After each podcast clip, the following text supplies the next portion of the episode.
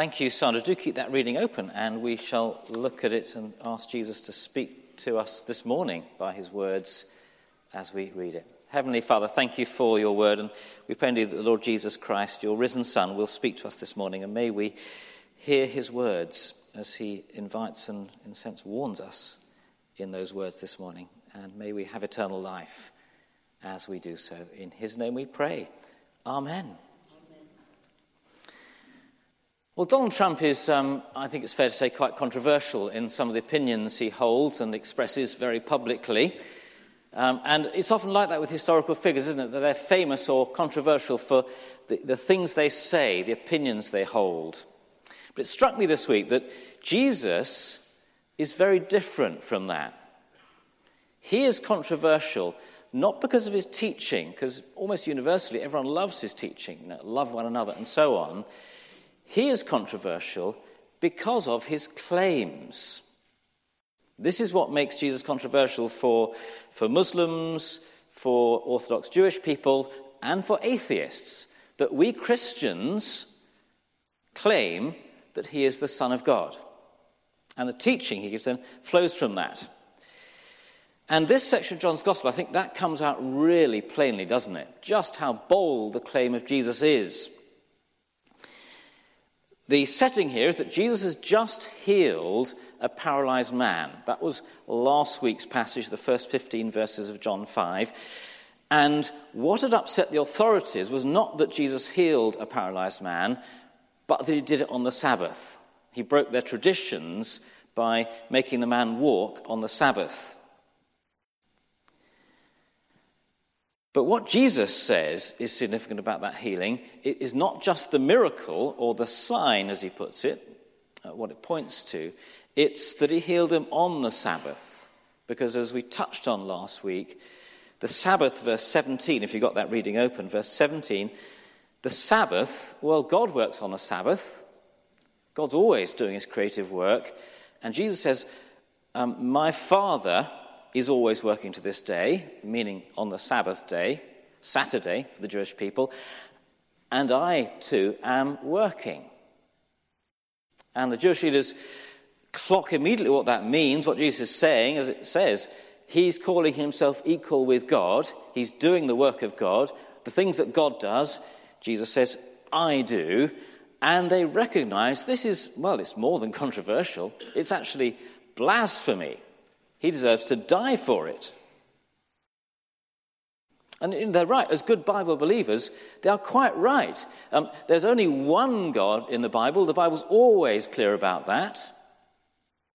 And Jesus appears to be saying there's God that, that makes things on the Sabbath, and then there's me, and I do it too, like there's two gods now. And they recognize that is, well, that's heresy, it's blasphemy if that's what Jesus is saying. So, um, verse 18, they see red. Um, they reach for the, the Facebook dislike button. Uh, and they want him dead, in fact. Uh, what then follows, and we're going to look at this morning, is it's effectively a courtroom drama. I don't know if you, you like courtroom dramas in films or on TV, you know, the kind of famous ones like Gregory Peck as the lawyer um, in that incredible story, To Kill a Mockingbird, fighting racism. Um, the famous play, 12 Angry Men. Uh, courtrooms are very dramatic places often, aren't they? And this part of John's Gospel takes that form. And here is Jesus, and he's the one in the dock on trial, accused of blasphemy. His opponents are the, the Jewish leaders, the kind of prosecuting counsel. And Jesus is in defense here, presenting his case. And he does it really by making two points. These are our two points this morning, the way this reading breaks down. Firstly, verses 19 to 30, Jesus says uh, in his defense, Look at the sign and hear me explain it. Let me explain that miracle I've just done, the sign of the paralyzed man being healed. And then he goes on in the second half, 31 to 47, to say, And hear my witnesses and believe their evidence. So if you're taking notes, those are our two headings, and that, that's where we're going to go if you get lost this morning. We're in one or two of those two points as we go through. Firstly, then, look at the sign, the paralyzed man, and hear me explain it. Let me explain it to you. You'd expect if someone had been accused of claiming to be divine, in their defense, they would, they would either say, No, I never said that, they'd deny it, or they'd get a psychiatrist in to say, This guy is crazy, he never understood what he was saying when he said it, and he needs a, um, a course of medication, not a trial. But Jesus does neither, does he? He goes straight to the point and says, rather than, no, I'm not the Son of God, he says, yes, I am, and let me now explain how that can be true and how it links to the miracle I've just performed. Let me explain the sign to you. All the miracles in John's Gospel, they're not just works of power from Jesus, they are pointers, signs, John calls them. What's this sign mean? Well, Jesus says, and we're going to see this, the paralyzed man being uh, miraculously raised to walk away, and then we saw verse 14, Jesus met him later and said, Stop sinning, or something worse may happen. This sign means two things about Jesus. It means, first, he is the life giver. He can raise the paralyzed man, he can raise you or me, even from the dead. And then it also means, well, he's the judge. He is challenging you and me this morning, if we'll listen, to get our lives straight with Him before it's too late. Life giver and judge. And verses 19 to 23, we won't spend long on those, there's a lot in there, but he really just quickly says four things to back that up. Um, verse 19 the son can only do, can only uh, do what he sees his father doing, because whatever the Father does, the Son also does. We've said that already. What the Father does, the Son does, including raising paralyzed men. Verse 20 For the Father loves the Son and shows him all he does. Yes, and he will show him even greater things than these. So, what the Father knows, the Son also knows. It's in God's plan that he would raise the paralyzed man. It's in God's plan that Christ will go to the cross one day and be raised for us. Verse 21 For just as the Father raises the dead and gives them life, even so the Son also gives life. What a massive claim that is! God the Father raises the dead, so does the Son. He's a life giver. And then, verse 22 the Father judges no one. Interesting, isn't it? But he's entrusted, he's delegated, as it were, all judgment to the Son. So, as the Father's given authority, the Son judges. Life giver and judge of all. What Jesus then does, he goes on in 24 onwards to explain uh, not so much now how he's related to the Father as the Son. He's just done that, hasn't he? What the Father does, the Son does. What the Father knows, the Son knows, and so on. Now he talks about how, as the Son of God, he relates to you and me. This is where it kind of really gets, it bites, doesn't it? It gets relevant for us. Verse 24, this is worth, if you're a Christian, or in fact, if you're not, it's worth remembering this verse, memorize it. Jesus says, Whoever hears my words, this is for you and me now, and believes him who sent me, that's the Father, has eternal life and will not be judged, will not be condemned. He or she has crossed over from death to life. That's the Christian message in one sentence. Whoever hears my word and believes him who sent me will not be judged because you've crossed over from death to life. If you or I believe the Father's witness to Jesus and hear his words, understand what that sign means about his life that he can give, we have eternal life do you see the tense of that? Has eternal life. It Doesn't even just say, will one day have, has eternal life. And so in verse 25, those who listen to his words and will live, he's saying, You will live the moment you listen to me and respond. It may even be someone this morning, this is you. You are hearing Jesus' words now as I speak them, and He is speaking to your heart, and you're receiving them for the first time as true. And He's bringing you, as I'm speaking, from death to life. Isn't that extraordinary? That's the power of Jesus' words. You will live as you hear my words, He says. And that's always the case in the, in the New Testament that eternal life is not just something we wait for when Christ returns, what we call heaven begins. Eternal life, if you're a believer, starts the moment you receive Jesus' words. Happened for me in this church building 30 years ago in the youth group. I began my eternal life. But it also doesn't stop at what we call death. Our mortality is no barrier to eternal life continuing forever. And so he goes on to say, doesn't he, in uh, verse 28, that a time will come when all in their graves will rise. You won't just rise as you listen to me now, but those who've died will rise as well. Through faith in Christ, hear my voice and come out. And those who've done good, which in John just means those who believe me, will live. What a promise! Eternal life now and forever. It's, it's rather like when a, you know, a man and woman start going out dating and, and they fall in love and maybe get engaged. Um, their relationship has begun. It's already wonderful. But of course, that love is only really consummated when the marriage begins. Eternal life has begun if you're a Christian, but it continues and gets more glorious when Christ returns. So there is Jesus the life giver. What an extraordinary picture. What a promise that if you and I hear his words, they are life giving. And I really appeal to you this morning to listen, not to me, but listen to Jesus, because he can give you life that no one else can. Now, he's also judge, as we've seen, verse 27 is very blunt, isn't it? The Father has given him authority to judge because he's the Son of Man. Jesus, as, as one of us, has been given the power to judge the human race, to separate us one day um, to his right and to his left, as he says elsewhere. Jesus divides people right now by how we respond to him, whether we receive him or, having hurt him, turn our backs on him. But one day he'll also divide us between those who rise to life and those who tragically go into eternity without him. So we look at the claims of Jesus here. These are stupendous words, aren't they? I don't see how some of the skeptics, so called Bible scholars even, from this last century or so, can possibly argue that Jesus never made any great claims about himself. I don't see. Tell me afterwards if you can see this. How can you say Jesus never claimed to be divine, never claimed anything special other than being a prophet?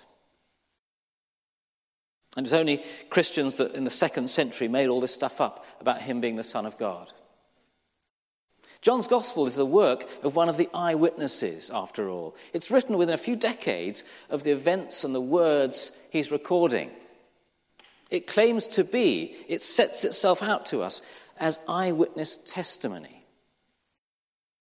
And if you are someone that's, really struggling with searching, please do just come along to that discovery group I mentioned earlier, because that's the place where we ask all those big questions, and you can tell us what you think.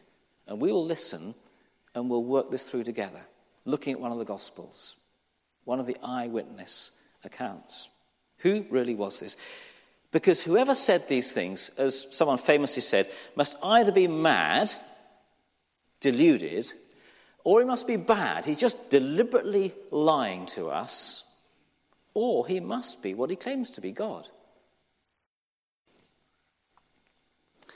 So that's our first big theme from Jesus this morning. And I just want to finish by reminding us of what Jesus said there. If you believe in me, he says, you cross from death to life. What a promise that is.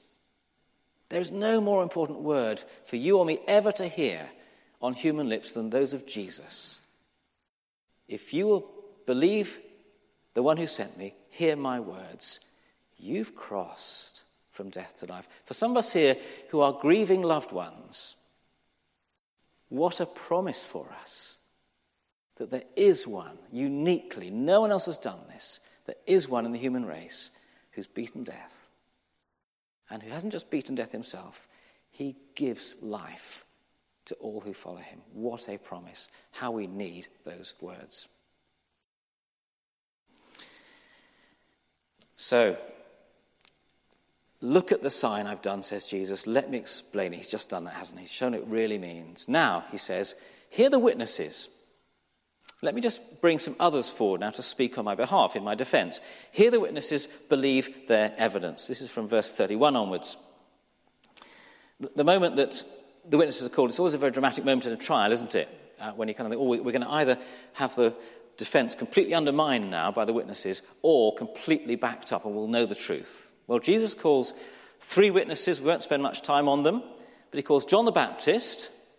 If you look back to chapter 1 of John later, you'll see he was a tremendous witness to Jesus, a remarkable prophet himself, but he said, Don't look at me, look at the one that's coming after me, the Lamb of God, Jesus. He then says, Look at my works, verse 36, the things I'm doing, the things the Father's given me to do, um, the miracles, the signs, and ultimately my death on the cross, he says, is my final work, completing my job, dying for your sins to bring you back to God. Look at my works, he says, and believe that I am who I am, but because of what I do. I can show you. It's rather like the story about Paul Dore, the artist. He was traveling in Europe once, and uh, he was trying to cross a, a border between two countries. He'd lost his passport, and the border guards wouldn't let him cross. And he said, But I'm, Paul Dore, the artist. I said, Yeah, yeah, yeah, no, uh, and I'm Frankenstein. And he said, No, I really am. Let me prove it to you. Give me a, a pen and some paper. And they gave him a pen and some paper. And he sketched the scene in just a few brief strokes in a couple of minutes. And they said, Okay, yeah, you are. And they apparently let him through. Now, I don't know after Brexit if you or I can find such creative ways to get across borders, but that's the point Jesus makes. Look at the works I'm doing, they'll prove who I am. Then he calls the Father his last witness. John the Baptist his actions, his deeds, and then the Father. And he actually means here when he says, verse 37, the Father who sent me has testified concerning me, he actually means he's done that in the Old Testament, as we call it, the Bible, the Scripture. Verse 39, he says, You Jewish leaders, you diligently study the Scriptures because you think that in them you have eternal life. These are the very Scriptures that testify about me.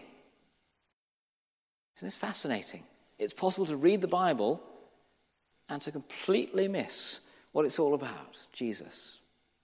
In fact, there was a rabbi that used to say, apparently, um, the more law you read, the more life you receive, as if reading the Old Testament in itself gives you life. And Jesus is saying, if we do that with the Bible, it's rather like um, reading a prescription from the doctor but having no intention of going to get or take the medicine. It's just a bit of paper. Eternal life, yes, it's in the Old Testament, but you've got to find it because Jesus is in the Old Testament.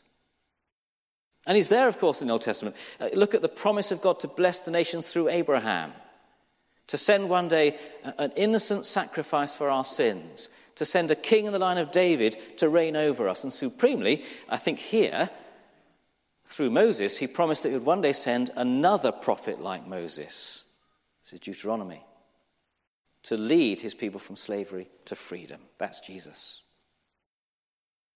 So he says, Listen to the witnesses, the Father himself, the one who you say you love and listen to, has testified to me right under your noses. If you read the Bible without looking for Jesus, you will miss it. So, as I finish now, uh, we've seen, haven't we, the, the compelling evidence Jesus gives. Uh, Jesus warns us not to ignore or dismiss this evidence without looking at it properly. Again, that's an invitation to you this morning to go and read the gospel, come to that Discover group, look at the evidence. Don't please dismiss it without looking first. Because the only praise that matters is, is that that God gives us. It's, it's lovely to get other people praise us sometimes, and you know, affirmation's great. But Jesus says if you're just looking for others to praise you, including in the world of church, you've missed the point. The point is the praise that comes from God. Which is it for you or me? The praise of people or the praise of God, to receive His glory or seek our own, to honor the Son or to hate Him, to cross over to life or to stay in death. I think of a student here last year um, who was intrigued by Jesus but wasn't a believer in God, had real skepticism. But as she came and read one of the Gospels with us in a group, and as she talked about Jesus with her Christian friend, she came to be, first of all, convinced by the evidence Jesus gives. And then she came to be compelled, converted, drawn to him who was first drawing her to faith for eternity. Jesus made his case. He's explained his signs for us. He's pointed us to his life giving power. He's brought us all we need to put our trust in him. And if we choose, you or I can go from here in absolute confidence that his words are trustworthy. His promises and the Father's words are true. Millions of believers, billions of believers over the centuries have done the same thing. And we can go from here telling the world about him so that all who hear will believe and cross from death to life. Let's pray.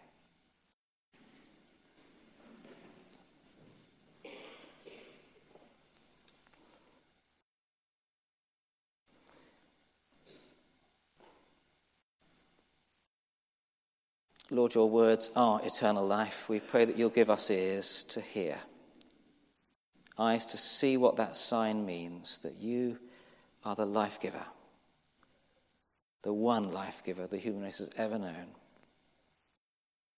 May we put our hope in you for this life and find life now and in eternity because of what you have done for us in your powerful name, Son of God, Son of Man, Saviour. We pray this. Amen.